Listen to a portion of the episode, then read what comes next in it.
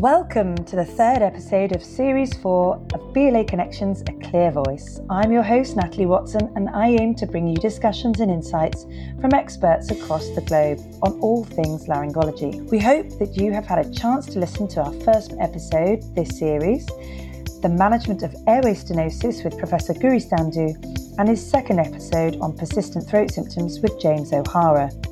Do make sure you have a listen. Today, we are going to revisit airway stenosis, but this time from a patient perspective. I'm delighted to invite Charlie Harper to the BLA Connections A Clear Voice podcast, who will take us through his journey. Thank you so much for joining us today. Thank you. It's a real pleasure to be here. It's brilliant to have you on, on the podcast. So, why don't we go straight into it? And would you mind sharing your story of your airway narrowing? Of course. Let me take you back to 2018. Before I had any kind of disease, I um, was a young adult who was running half marathons. I was swimming 70 lengths and really fit. And I just started a PhD. So it was a really big time of my life in which everything was thriving. So this story that I'm going to tell is very much about the relationship between the specialisms of ENT and rheumatology, mm. the the combination of surgery and immunosuppressants, and the mm. balance of getting this right, and also the communication between these two bodies. And it's only between this kind of the right amount of synchronicity between these two specialties are the reason why I'm really here today and while I'm able to speak to you with such a clear voice. So moving on from 2018 and being a kind of a fit young adult, in March of 2019, I was diagnosed with a condition called granulomatosis with polyangiitis, which yeah. is essentially a, a, form of vasculitis. For GPA, as I'll call it through the podcast, this is inflammation of the small blood vessels within the body. For me, at that point, it very much affected my lungs. So I got a lot of clots on my lungs. So okay. my breathing was quite impaired. I had very extreme nosebleeds in which I ended up having to use tampons were the only thing that I could use that were able to stop the stream of bleeding. And one of the most extreme things for me was I completely lost my hearing. I had completely lost the ability to hear and was therefore completely reliant um, on others to speak for me. So I was diagnosed and I was put straight on rituximab and high dose of prednisolone, in which we slowly reduced. And mm. to be mm. honest, at this point, me and my wife thought, this is the end of our journey. Things were improving. I was reducing medications. All the symptoms I just talked about had yeah. gone. Oh, that's fantastic. And this seemed a really positive step for us. And we thought, that's it with all the drama. But moving on from March to June of that year, I started yeah. noticing some strange things that hadn't come up before for me with GPA. So the things I mentioned before never seemed to return.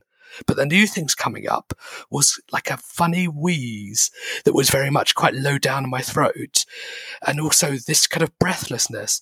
And I was noticing most doing exercise and other things Mm. And also when I was speaking, I spoke to my rheumatology team and they said, Charlie, you got to get straight to A and E. This is really not sounding right. Yeah. So, I, so I go to A and E, mm. and I see some of the ENT doctors there. Yeah. And initially, we looked at the symptoms, looked at things, and they were looking at things like asthma, or thinking that maybe after my GPA I had some quite serious lung damage, and it was a combination of these two. So I mm. was sent home and this back and forth happened for, for a couple of weeks, but it was getting much, much worse. So I ended up having come back into A&E. But fortunately for me, I didn't just see an ENT doctor, but I also saw a consultant. The consultant I think must have seen some GPA patients before because yeah. they realized that what had been missing was the position of my head during the scoping. So yes. when my head was facing forward, looking mm. straight ahead. Mm. They weren't able to see any issues. But once it was turned up, in which I, my eyes were looking at the ceiling yeah. and we were able to scope down, they saw exactly what it was, which yeah. is called a subglottic stenosis. Now, that's a really interesting point for people to understand because when you're scoping, you can't see the subglottis easily without that head position. So, actually, that's a huge point for learning for a lot of ENT listeners out there, especially when they're not used to looking at the subglottis. That's a brilliant point that you've mentioned there. So, thank you for sharing that and for teaching our ENT colleagues what to do. well, I think it, little things like that, I think they were such a big deal for me because I think for me, some of the scariest things are toing and froing, where yeah. this happened before with GPA. I knew there was something wrong, mm. but I hmm. couldn't really pro- properly explain it. And then Therefore, the communication didn't happen with the doctors, often sent home again because it just wasn't very clear. And then you have to come on the right person yeah. who knew this. And once I was diagnosed, all, all action came immediately. I was straight booked for a, for a dilation of my trachea. As well as that, there was ballooning and there was lasering. Mm-hmm. And the, kind of the combination of these things was incredibly helpful. I remember coming out of my first surgery breathing so well. And I walked home from the hospital with my wife and I was just feeling absolutely wonderful. Miraculous, um, isn't it? It was absolutely miraculous. And at that same point, because of clear activity and inflammation, I was then moved on to cyclophosphamide, which mm. is a pretty horrible drug, I have to say. Anyone who's off on it, I do feel very much feel sorry for because you have a few weeks of feeling almost poisoned. You're feeling so sick. Your body's so white and unwell. You're just about to feel human again. And then it's the mm. next infusion because you oh, often have bulks. You often have bulks of six. Mm. Um, you could now go to six to ten, and I was on six at that point, and each one, like you'd get better and then go down. So it was a tricky combination because we had to time the cyclophosphamide and the surgeries in which yeah. there wasn't too much of an infection risk. So there was quite a lot of a balance there. Again, that communication between rheumatologists and laryngologists, yeah, so yeah, vital. Really important. So let me take you from June that yeah. I was just describing there to October. Uh-huh. And in October of 2019, it was hard for the ENT surgeons to really understand what's going on. My first surgery, as I described to you, was incredibly successful, and I really felt like I was able to be myself again and breathe. Mm. But what was happening was every time I had a surgery, the length of the effectiveness was reducing. So the first one, it was over a month. Next one was a month. Next one was three weeks and then two weeks. And by the time I got to November, it was about four days. So it would be four days, and it would close up massively. I couldn't do anything. I couldn't shower. I, could, I was essentially either bedbound or sitting down because it was so difficult to breathe on the nebulizer all the time. So at this point, it was clearly my vasculitis was way out of control here. Yeah. And so only a month later in November, I had to be rushed into hospital for emergency tracheostomy. And at this point, I knew it was coming. I knew it was coming because I could feel this worsening of it and thought, they've warned me before and this was the only way it was going to go. Yeah. But what I definitely wasn't prepared for was how much a tracheostomy alters your life. Yeah. It is profoundly different with a tracheostomy. Mm. Like an example I wanted to tell you was about speaking. Mm. So if you have a stenosis and the airway is still very much blocked, even if you have a tracheostomy, it's not possible to use what they often call a speaking valve, which means that when you breathe out, it blocks the air so you can make a voice. So what I had to do is I had to have an HME, humidifier on the end of my tracheostomy, and I had to physically press it as hard as I can to have some sort of voice that came out. Yeah. And that was massively it was just life changing for me. It was so difficult, and it doesn't. It's not like an automatic thing, is it? You have to no. really think about yes, yes, you do, occluding it to speak, which is yes. obviously doesn't come naturally because it's not what you're used to. Mm. Completely. So I'll take you a little bit further on now. So if we move from November to February of 2020, mm. at this point, unfortunately, I completely lost my voice. I had no hmm. ability to speech. I almost had 100% stenosis, so there was no air going at all to my either my nose or my mouth. So at that point, I also had very, still very poor hearing from the GPA, but then also lost the ability to speak. You've got to imagine yourself in this situation. So you can't speak, you can just about listen, and your wife is pregnant, and then within a week or so, she's giving birth uh, to our daughter. There were a few complications, and it was not a straightforward birth. And the supporting partner wasn't able to speak, wasn't really able to hear, wasn't really able to be part of it like you'd want to be as a partner. And I can't really explain this. It's almost mind boggling that kind of how dramatic it was. It almost felt like it'd be a soap opera. Absolutely. Um, the world's imploding and COVID hit. Yes. Yeah. To yeah, just yeah. put the knife in.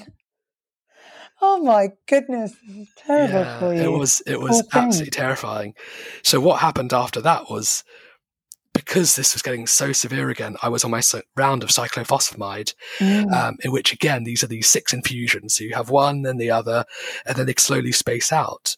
But the important thing about this this time, which was really difficult for me, mm. was firstly the risk of an infection. And a yeah. infection was really high at that point, particularly because COVID had just come in as well.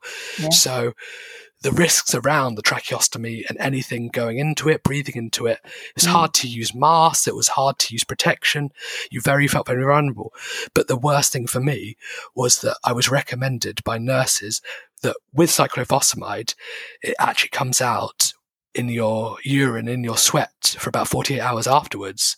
Uh-huh. So I wasn't able to hold my daughter for about 48 hours after the surgery. And each time I was coming home so ill and pale, I could only walk back from because no one could pick me up. And it was, I was hardly able at that point, really. But oh, all you wanted to go home is and have a hug with someone that you love because you're just feeling so rubbish. Yeah. And I wasn't able to do anything to help my daughter for 48 hours because I couldn't risk touching her no. with so much prednisolone. My sweating was profuse. We could see it with our bedding being absolutely, it was absolutely bright orange at that point. So it was again a really tough time for us. COVID had hit. We were isolating at home, but we were also terrified and had a newborn baby.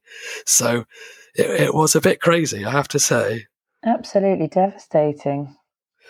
What a your world just completely tipped on its head, didn't it? It did. It tipped on its head, and it felt like we were being un- repeatedly unlucky. It was like everything that people warned us about may happen, but it's very rare. Um, I think someone tried to calculate that the different situation by GPA and my stenosis in terms of how bad it got was like winning the lottery twice. Those were the kind of the odds with it. Moving on from this really challenging time, this was really difficult for me and my family. We moved to August, from February to August, so I'd finished cyclophosphamide. Good news is my speech slowly returned.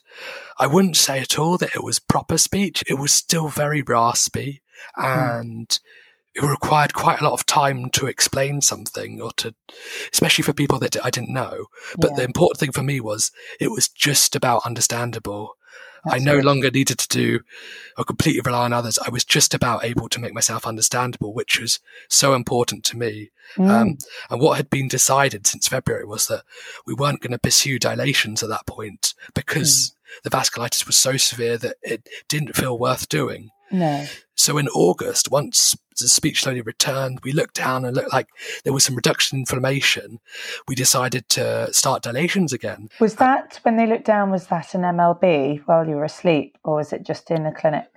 No, I think they looked down when I was asleep. So it's a tricky one because uh, this is a hard thing to explain, to be honest. But with GPA, there are different biomarkers that you can use. Often people rely on CRP. They look at um, your ANCA levels. They look at different things within your immunoglobulin. There isn't something exact really. And the problem with taking steroids is that steroids hide almost all of these blood tests in terms yeah. of they make it look better than it is. So mm-hmm. we were blind on them biomarker side. So we had to be completely reliant on the surgical side to see what was happening. So we started doing dilations again. And Ooh. I was hopeful at this point, but unfortunately, we were still back to where we were the year before, where we did do a first one that helped a bit, but again, they were basically massively not lasting as long as you hoped. Yeah. And they would be, uh, in the end, a week. So we got to September of, of 2020 and I sat down with my consultant, who's such a lovely man, and he's always been really frank with me. And because he's, I'm in the medical sciences with my occupation, it, we could always talk to each other more clinically than some might. And he was honest with me and said, "Look, Charlie, like this isn't working. We, mm. I can't continue to." F- provide you with these surgeries if it's not having an effect. This just isn't either fair on you or it's going to do worse things to your body because there are always risks from these surgeries. Yeah. So at that point, we decided that we had to stop. And he, and he said to me, look, I, I know these really great people in London. They are specialists in airways and particularly stenoses. I'm going to send you a referral to them with all the details and let's see if they can do anything to help. Mm. So this was a big step for us because I'd been so used to this care where I was living that, that moving to London for the treatment was a big thing. But mm. unfortunately, just as we did the referral, all hell broke loose with COVID. So elective surgeries had stopped. Was the second wave, right? Yeah, second mm. wave. A&E rammed, all sorts of things. So the process that would have usually happened for a ring supposed to meet the team, of course, had to completely stop until there was a calm within COVID. And all this time, you've got a safe airway with your trachea. Yes, that's the important thing. So I had a safe airway with my trachea, but we were trying to look for that that the ability to breathe beyond that because exactly although a tracheostomy is safe, it is. I just want to say at this point, that it is it is incredibly limiting for the person mm. because it's a plastic tube that is inserted below the point where you normally breathe, you tend to have very short breaths because you don't have the natural flexibility of the, of the body and the muscles. What you're getting through this tube is almost like a straw. It's, it's very fixed. And depending on the weather, you could have kind of very extreme amount of phlegm. So from what I was doing before, as I said before, I was doing half marathons. I yeah. was swimming with a tracheostomy. I was really at the point where I was walking down the street to the post box which mm-hmm. is about 100 meters, I couldn't do. Like it was. at These... Even despite the tracheostomy, you felt extremely limited. Yeah, the tracheostomy yeah. didn't. The tracheostomy is still. It's it's when you're when you're sitting, you're at home and just you're sitting on a sofa and not moving. The tracheostomy allows you to breathe clearly, but any sort of movement that's active. Yeah. The problem is because it's not like muscles. It, it it, it isn't flexible with that mm. natural opening that you might do if you're breathing faster. So mm. going out for a walk or doing other things like that, it massively limited that. I was mm. completely mm. out of breath and you often get very lightheaded from it. And I mm. also had lost all my confidence physically with the prednisolone having, to be honest, had massive muscle wastage. So we had to go this for quite a number of months mm. until April of 2021 after the second wave had, had gone down, yeah. I got a letter from London and was able to meet this wonderful team in London mm. who multidisciplinary there. I had a brilliant MDT meeting a week before surgery in which I had a health psychologist there, nurses, the surgeons, everyone was working together and they were all on the same call, which was amazing. It was able to answer all my questions and we were really able to just make me feel far more ready for what was to happen next. Even examples of what other patients had experienced in the past during the period of surgery was really helpful. So it was booked in for June, and this was a laryngeal tracheal resection that, that was going to be done to me. And in April, we had agreed after they had been able to look down my throat when I was asleep, they agreed that I was eligible, which I was very grateful for because we were very worried due to my GPA and the unpredictability with the inflammation before that I wouldn't be eligible because it wouldn't be deemed safe. So in June, I went into hospital for two and a half weeks, mm-hmm. in which I had the resection. And then after the resection, basically we had to have a stent in my throat for about two weeks, mm-hmm. allow things to heal before we took it out. And those two weeks are quite difficult because you can't speak. The stent was such a major stent that yeah. it didn't allow any airway through. Mm. And I think at that point I wasn't prepared for how to communicate. I was trying to write on a whiteboard, but I was slow at writing and with my dyslexia, I was missing things out. And then again, trying to do other things was difficult as well. So I think communication within the hospital was quite hard, which was quite tough. Or also speaking, trying to speak to a family at home. Mm. But I got through that. We, we had the stent out and at that point, which was amazing and life changing for me, was we were able to remove the tracheostomy. Amazing. So the tracheostomy that even now has created this giant kind of A shape on my throat because I had it for 18 months. I was so used to it that I couldn't believe life without it. It was so entrenched in my life, was removed. Amazing. And that was life changing for me. It allowed me to have a stronger voice yeah. for the first time in 18 months allowed me to shower using the normal above head shower rather than using a hose. Yeah. And that was just being able to shower was life changing for me. I felt I could be clean. Yeah. I could, I could start walking a bit more. I could, oh, the biggest one for me, massive one was my daughter never heard my voice before not oh, not in a proper way. So yeah. I came home and we've recorded this, and I spoke to my daughter for the first time, and she was in shock as well. That's amazing.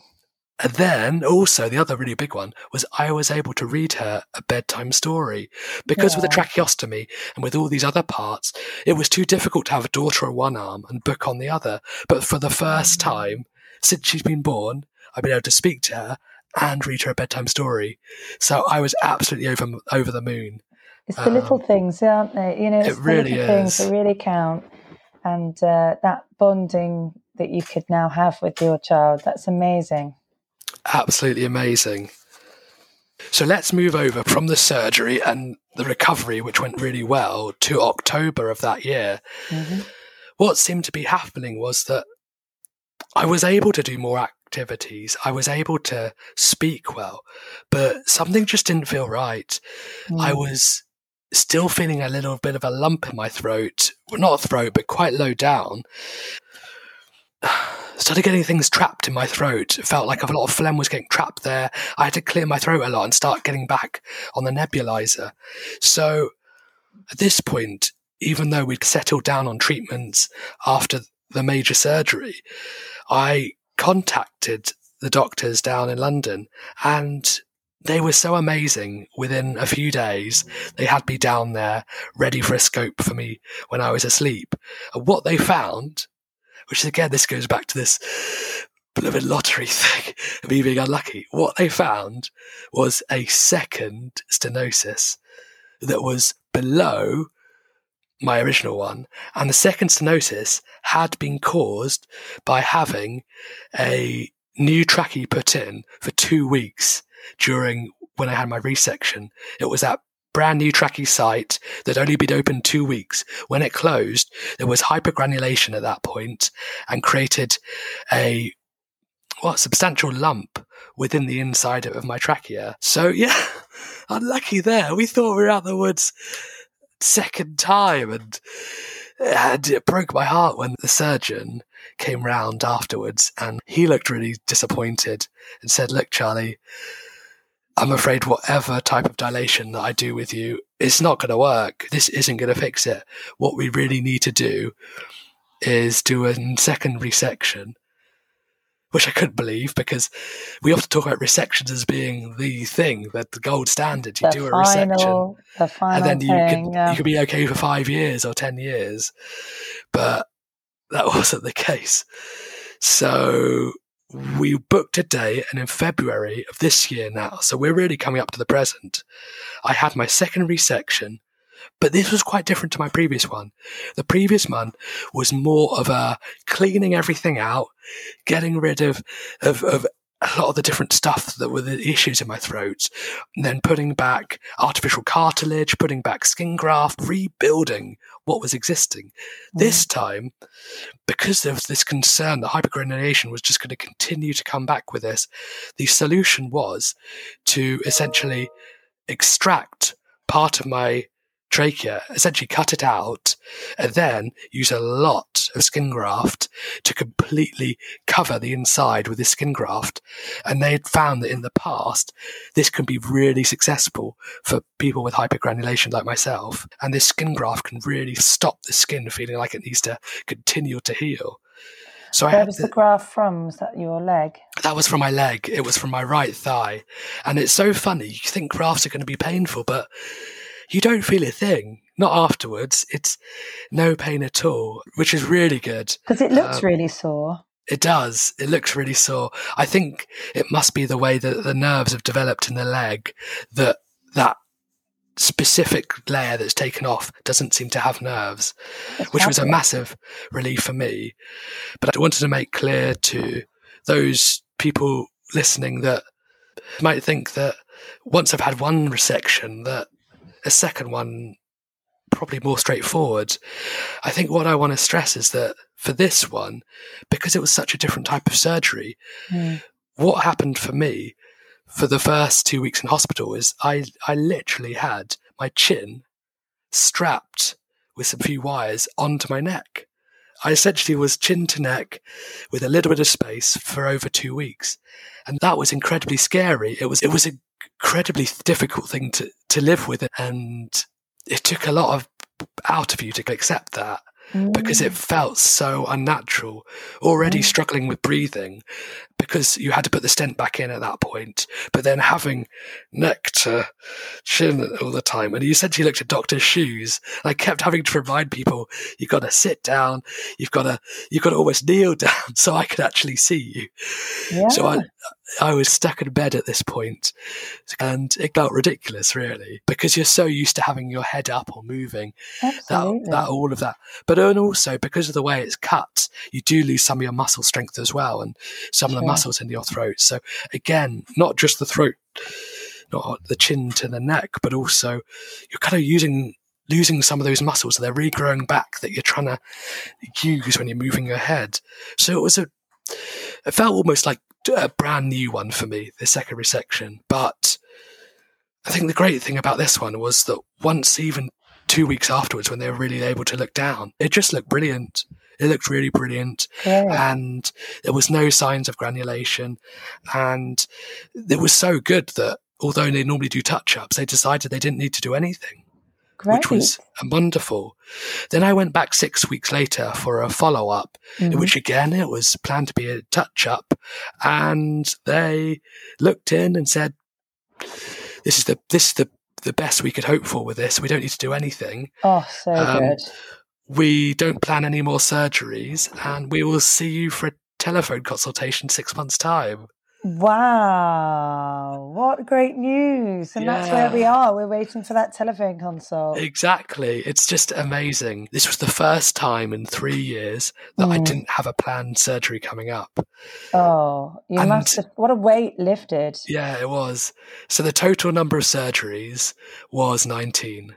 I wow. have had I've had 19 surgeries in two and a half years. It's it's basically a surgery a, a month, and it's obscene the kind of journey that me, but my poor family as well, had to go through with every oh single surgery. Goodness, I can't imagine it. Did you find any helpful ways to prepare for each surgery? How did you cope with doing 19 surgeries?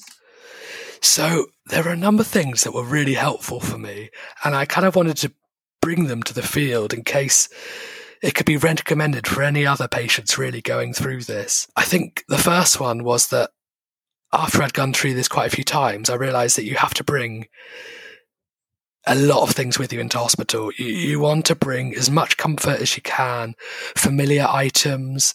You want to bring often photos of family. You, I almost turned my room into, I don't know. It was a room representing not just me, but everyone I loved around me.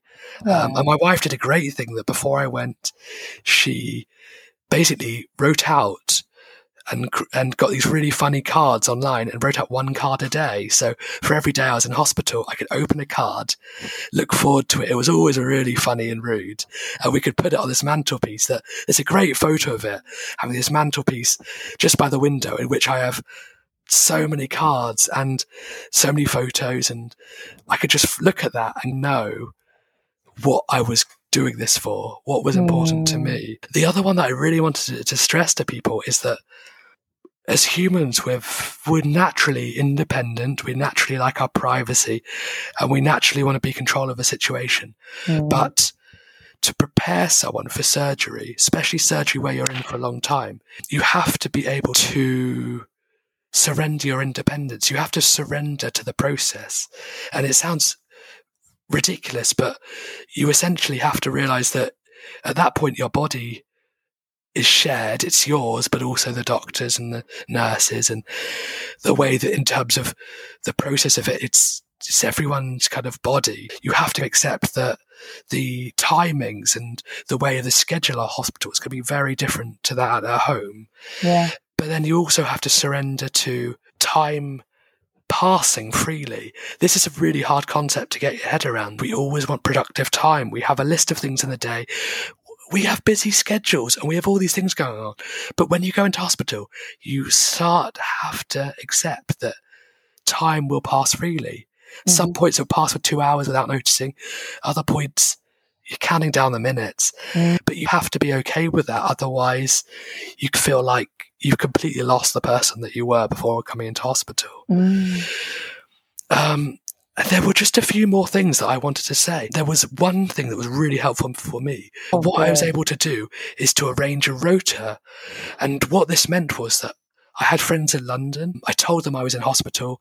Yeah. You kind of, again, with that, you had to acknowledge that they would see you in a gown, looking ill. But once you accepted that, booked them in. They were able to come to see me.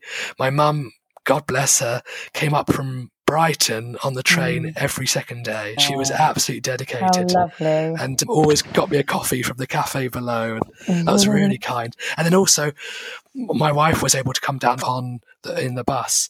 So with a combination of these rotors in which about half an hour, hour they're allowed to be there.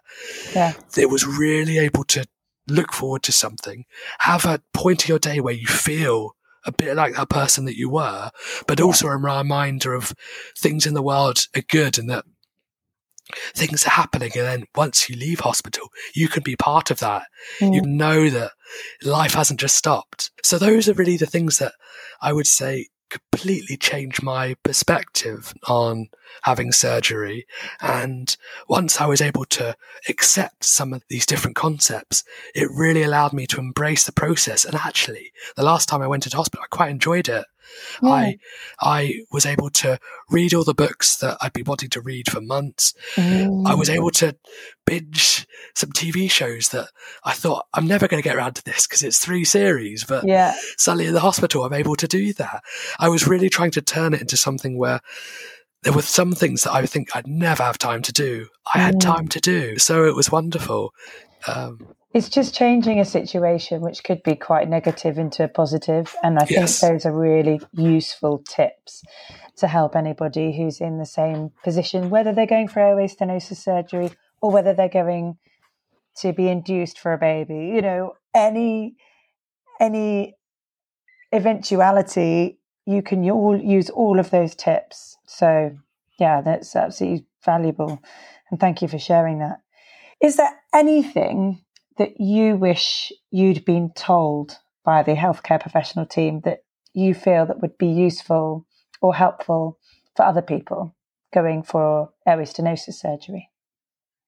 I think in this example, I'm going to focus on the period of initially being given a tracheostomy. This it was such a traumatic point in my mm. life that I, I, really want to focus on this. Yeah. Um, so, of course, rightly so, with the nurses and the surgeons in the hospital, the mm. focus was 100% on safety. Yeah. I had training over about five days, learning how to take care of it, how to change the tubes, how to do the dressings, mm. learned who to call in emergency, exact all these kind of things that were essential to my, of course, my my health and my life. But I think the part that I really hope in in the future comes more to the fold is talking to patients while they're in hospital about a life with a tracheostomy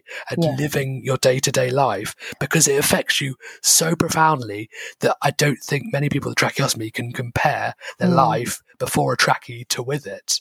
Mm. I just wanted to give some examples. Yes, so please. earlier I did talk about speaking, which was a big one, but the other ones that were very important were things like showering and mm. having bathing.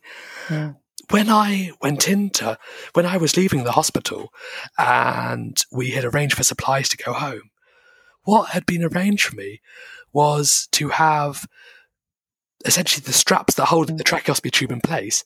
They only planned to, to, for me to change it once a week.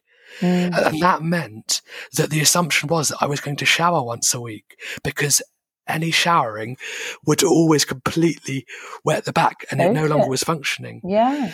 So it was heartbreaking for me that it was assumed that I was going to bathe once a week.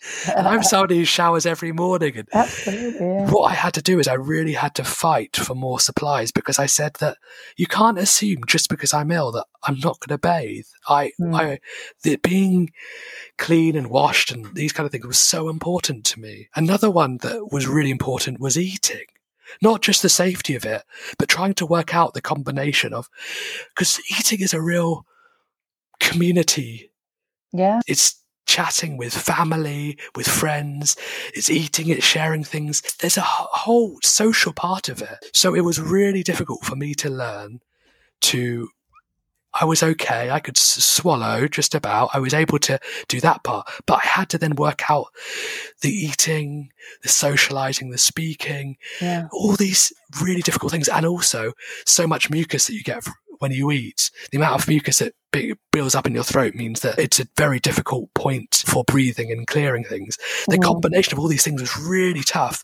And the final one I wanted to mention was sleeping. So mm. sleeping, you imagine it's quite straightforward that you go lie down in your bed, nice cushion behind you, and you, oh, you're there and you drift off to sleep. But I think what people don't realize is that once you've had this surgery, it's incredibly difficult to find positions that you can actually breathe. Mm. The, the, the, positions of where your next muscle uh, kind of relaxes and the different points in your head, you had to find very specific positions where you could still breathe and lie down and be comfortable. Mine was like a slightly 45 degrees to my left, head slightly back, pillows in a perfect way, and then I could breathe. I could lie there. I could feel comfortable and eventually fell to sleep. Oh, but these things are 18 months of it. It's, it's things that I wish I had known. It's not as if you could just do a quick nap. No. Can you? you can't just say, oh, I'm really tired or the baby no. was up last night. I just never quick five minute nap. There's no chance of that. No. So I think I would want to take forward from this is that my idea, if this could ever be taken forward by any trust, I'd be very grateful, is that when someone has first been given their tracheostomy. Mm. That before that, a I might call a buddy system or yeah. something along those lines is set up where you actually have a stock of people that are willing to volunteer yeah. who have had a tracheostomy either now or in the past for over about a month. Yeah. And what you can do is you can have these people in contact with each other where the person who's just had it can ask a gazillion questions. Yeah. The stupidest ones they don't want to tell nurses.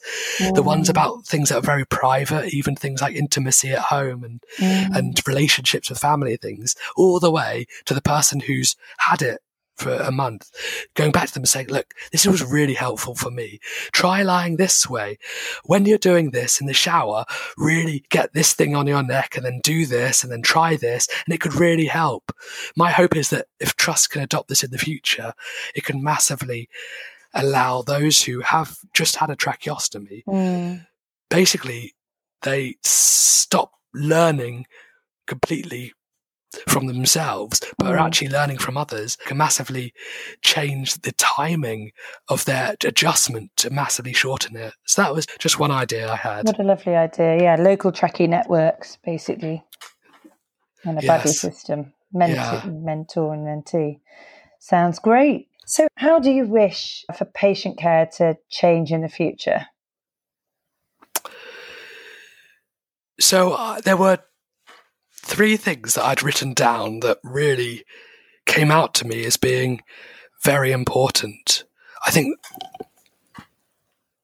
the first one that I wanted to discuss was I think this is the case in quite a few trusts around the country, but the very advanced trachea nurses tend to be employed using Macmillan funding.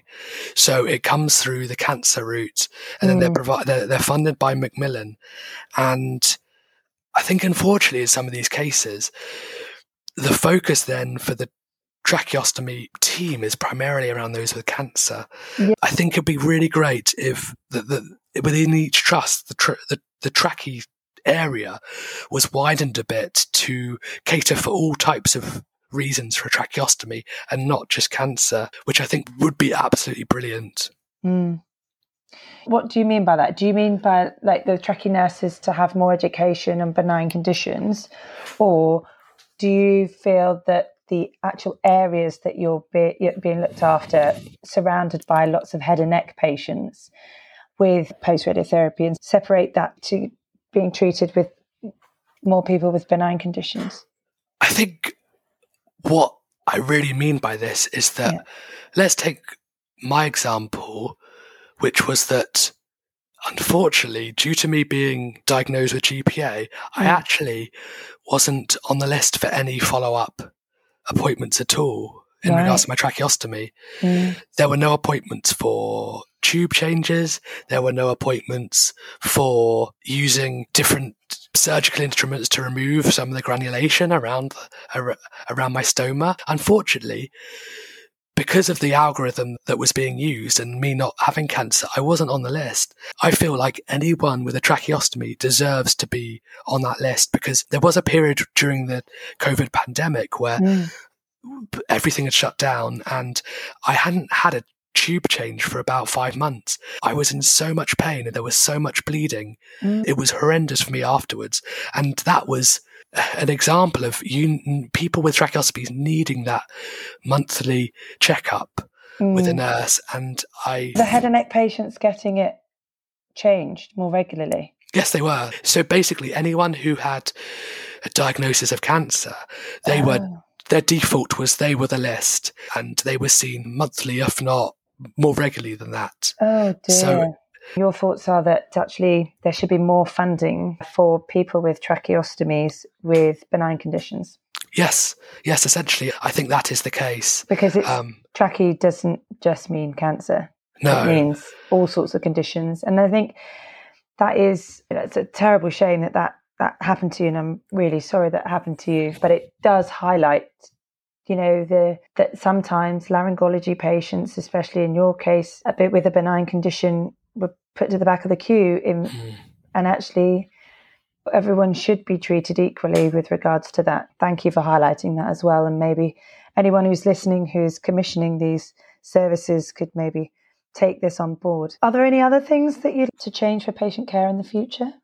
So the second thing that, that I wanted to discuss was that medical professionals, I think this goes more broad than with airways, do look after their patients and are in the hospital so frequently that I think they forget that what is going on for patients is so rare. It's not, not just rare, but it's not normal. It's yeah. not routine for them. And comparing someone to an age and sex match person in the population, they're completely different.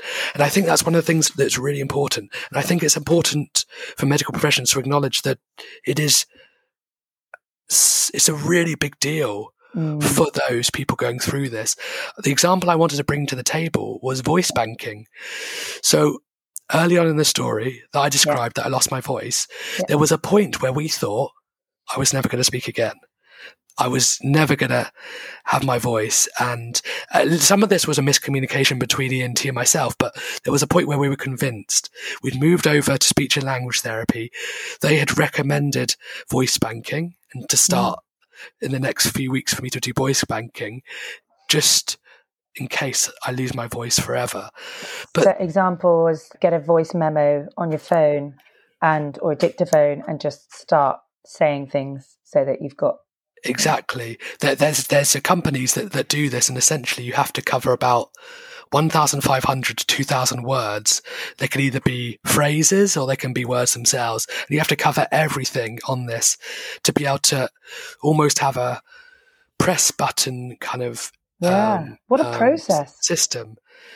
It's what a process to firstly just to do it you know hmm. voiceovers mm. basically but also a process to process that mm. to, in your mind to come to terms with that and then having to to go through it very little voice anyway 100% and this is the part that i really wanted to focus on but what i want to make clear on is that initially from the ent team to the speech and language it didn't seem to them like they didn't realize that it was a big deal yeah. i think I said to the speech and language once i said is there any kind of psychological support for this. I said this is this, this is world changing and absolutely terrifying.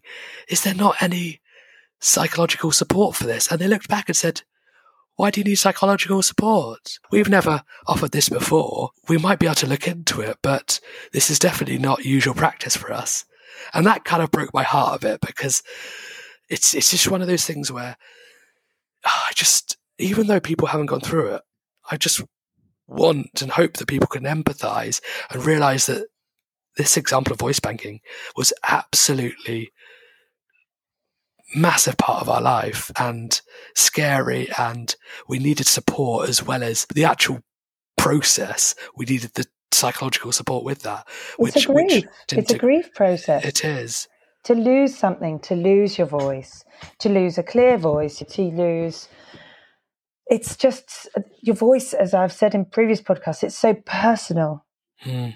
And the connection you have with people, just spontaneously talking, or the connection you have with your child. Mm. And being able to say that spontaneously, as it, like we were saying, without having to put your finger, you think, oh, you know, you need to put your finger over, or whether you have to press a button if you've got problem. It just blows my mind that people have to go through this and they do come to terms with it. But we, we, as you say, we really ought to be much more proactive in getting psychological support. And again, it's, it's about funding. It's about finding the right people interested in these types of scenarios, like clinical psychologists. But it's also the commissioners understanding that the psychological support for anyone in this scenario is so important. And yes, you may be the best surgeon, you might get a fantastic outcome, but it's the journey, it's the process, it's all of this. I've got a number of patients through COVID that have post traumatic stress disorder from their horrendous experiences. And it's not that it, it, it was just a, a normal ITU experience, but that in itself is so abnormal for anyone going through that uh, from the patient perspective. And that someone going through this, even if they've got a solid rock behind them, they're really stable, you need psychological support, regardless of how you had your wife, you had your mum, all these people supporting you, you still need that psychological support from a professional, from the wider network of people in the same position. And I guess this is maybe one tiny little thing to help others by going through this experience in this podcast today that people we can guide people to and say look it's okay to feel these feelings. It's okay to feel that that this isn't right. It shouldn't be happening to me to go through each step. Because with anything that you're taking away your voice or something it's trying to go through that grief process. Because you're not the same person as you were 5 years before 100%. I was lucky enough in London to be provided with a health psychologist, and I can't put it into words, but but he he changed my life. Mm. And he kind of had seen me and had seen me after surgery and said, How about we try something different? We tried something called ACT therapy, which is essentially about acceptance and commitment and the mm. combination of those two things, essentially moving from the psychological standpoint of saying that you have to change things around you to with acceptance and commitment is about accepting that you can't change those things, but that's okay. Mm. And once we went through this, and we went through this for a number of months, my outlook and my mental health completely different to where it was before, mm. and that I was able to accept where I currently was. Just, I was just so much happier and so much more content, and just I felt where I had always wanted to be when I uh, started having the illness. Mm. So I would I would say, even having a single health psychologist mm. within the process that can identify those that may need it can change that person's life and aft- often for the trust massively reduce admissions for psychological harm or physical harm or hospitalizations for many different things mm. because that person doesn't need that many sessions, but having that little bit of time can just massively change where they go in the future and where their trajectory is. It's about changing people's outlook, isn't it? And as you say, understanding what's going on as well and accepting it. But it's more than that. I think having positive mental attitude massively impacts on not just your kind of mental well-being but actually your physical well-being because the way that you physically rehabilitate all that positive energy will i i truly believe convert to well-being and restoration and rehabilitation within your larynx for your example or i think there's definitely a contributory factor to it. And if you're accepting about things, that you will engage in your rehabilitative, like medicine, uh, compliance, and your exercises that you need to do, and increasing your physical fitness, and doing all the right things that kind of doctors and speech language therapists and nurses advise. And when we obviously we can't make you do it, but I think if you're feeling as a patient that you're not really engaging in it and you don't really feel enough to do it, whether that's physically or mentally, I think, or if you're disengaged, you're just not going to do it and you're not going to do as well. Whereas I think if you just have that little bit of input from psychotherapy, psychologist, I think it can massively change your recovery process.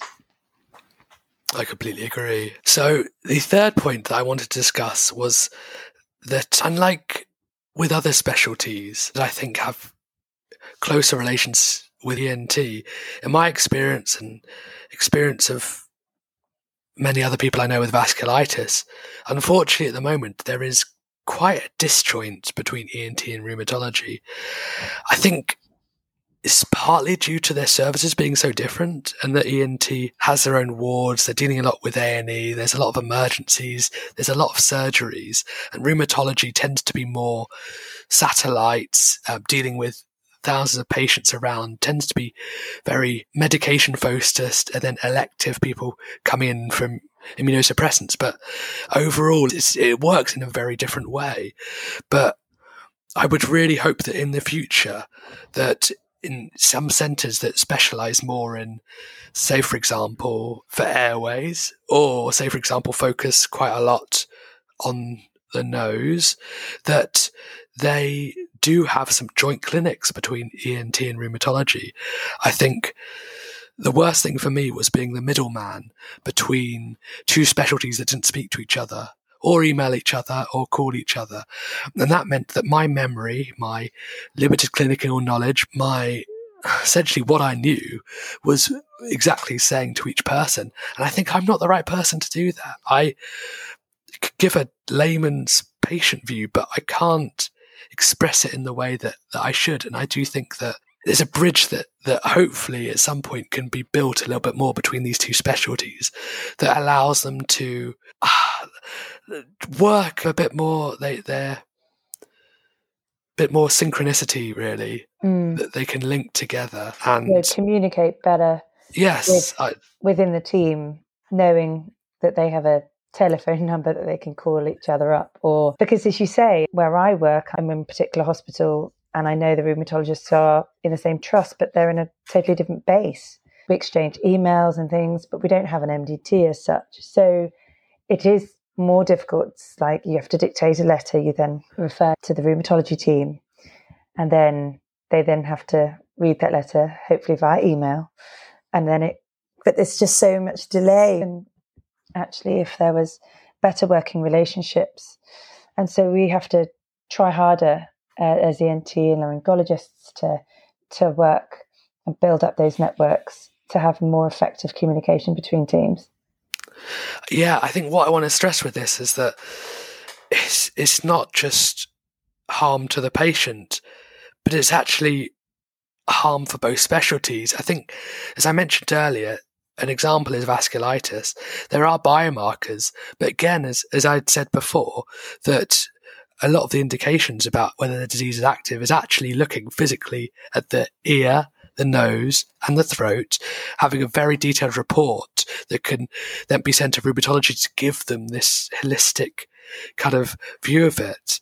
And it's the same for ENT. Mm-hmm. If you're doing surgeries, blinded to how much inflammation is going on, mm. you could either have a surgery that's really effective or a surgery that has no effect at all. Mm. And the patient's coming back complaining about issues within a few weeks. So I think it would really benefit both sides because it, as I started off my story, it's a really important thing to have the right balance between both the drugs and the medicine and mm. managing mm. an underlying condition, but also the surgical side and and that balance of the both because one honestly one can't work without the other yeah. and the other can't work with the one yeah we have to think more holistically right yes so moving on to my final question did you have any funny moments during your journey? I, I, wanted to talk about funny things because I think what's often assumed is if someone is is ill and if someone is going through multiple treatments in hospital that life is bad, that life is a bit hopeless, really. But I think what I want to stress with this is that we as humans always adjust and whoever in clinic that might be having a horrendous time of things, honestly, there is always some light. There's always something positive. I think it's just so important to remember that that it's not all bad and there's some real gems in there I wanted to bring up which is only funny because I wasn't hospitalized was that my my daughter was quite unwell, and this was only a few months down from her being born. Mm. And I was patting her on my shoulder, trying to burp her, and we were trying to get her to rest before she was going into bed. But what she seemed to do is she leant forward slightly and she projectile vomited on my tracheostomy. So I had ill child, sick child vomit go all the way down my tracheostomy, all the way in. and luckily, at that point, I had some experience of this very strong exhalation that you can do to breathe out and to get things up. Yeah. So I was able to do that, and oh fortunately, God. nothing happened. But but but that is not one they write in the guide. No, we were thinking about explaining in A and E that my daughter had thrown up in my tracheostomy, and I may have a lung infection oh, because oh, of this. It was one of those things. And the final one that I wanted to bring up was yeah. that when I had my tracheostomy, I had my what would that be? That'd be my twenty eighth birthday when I was 28. And this was in the summer. We were talking about what things to have at the party. This is our daughter's first experience of a birthday. We were thought, wow, we're going to do bits with balloons. Let's do bits with confetti. Let's do some other bits. And my wife ended up buying party blowers.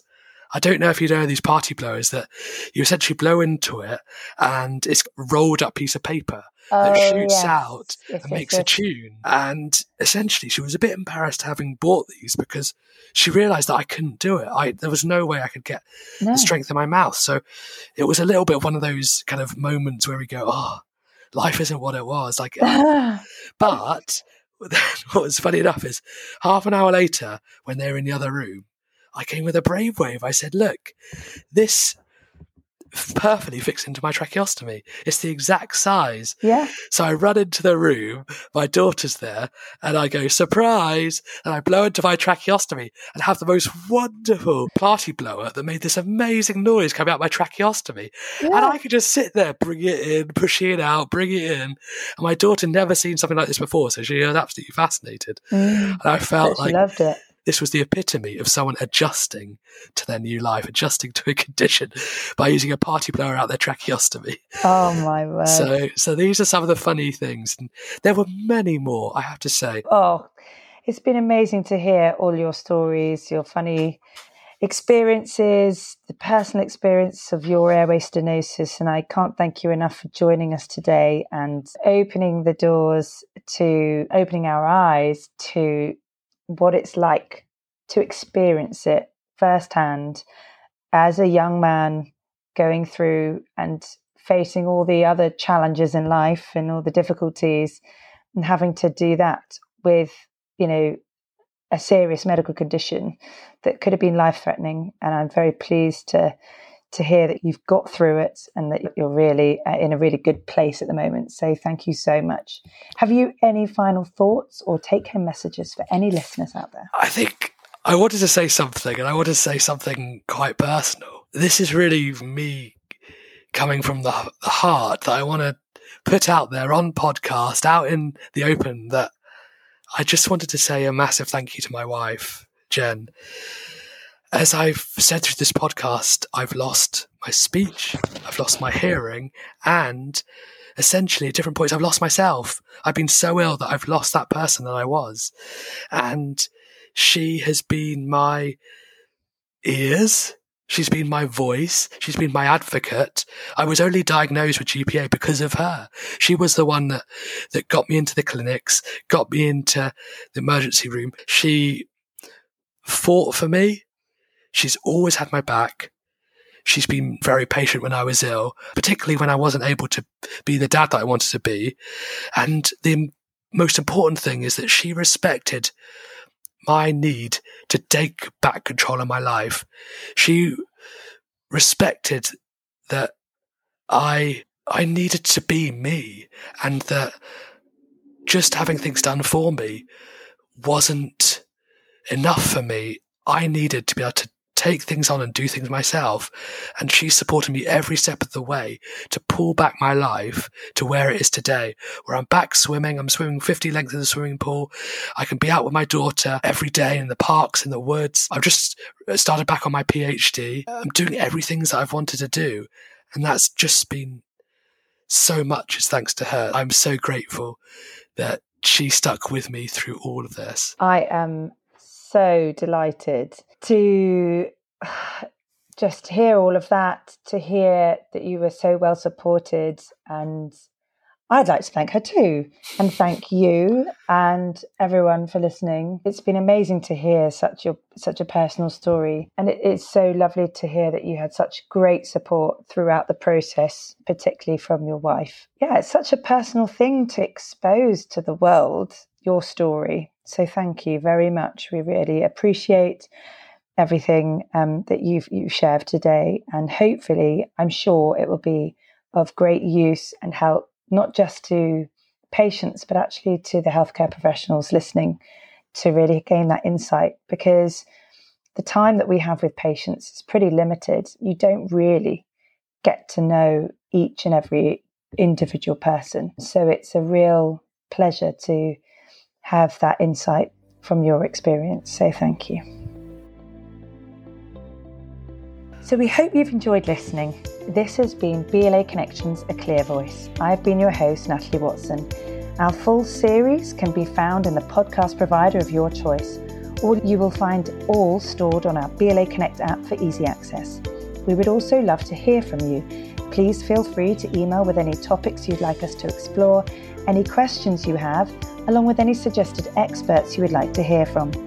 Also, if you'd like to contribute to these podcasts, please email inquiries at britishlaryngological.org. Thank you for listening, and we hope you found our podcast informative. Please remember to subscribe and do leave a review with your podcast provider. We do appreciate your likes, subscribes, and reviews.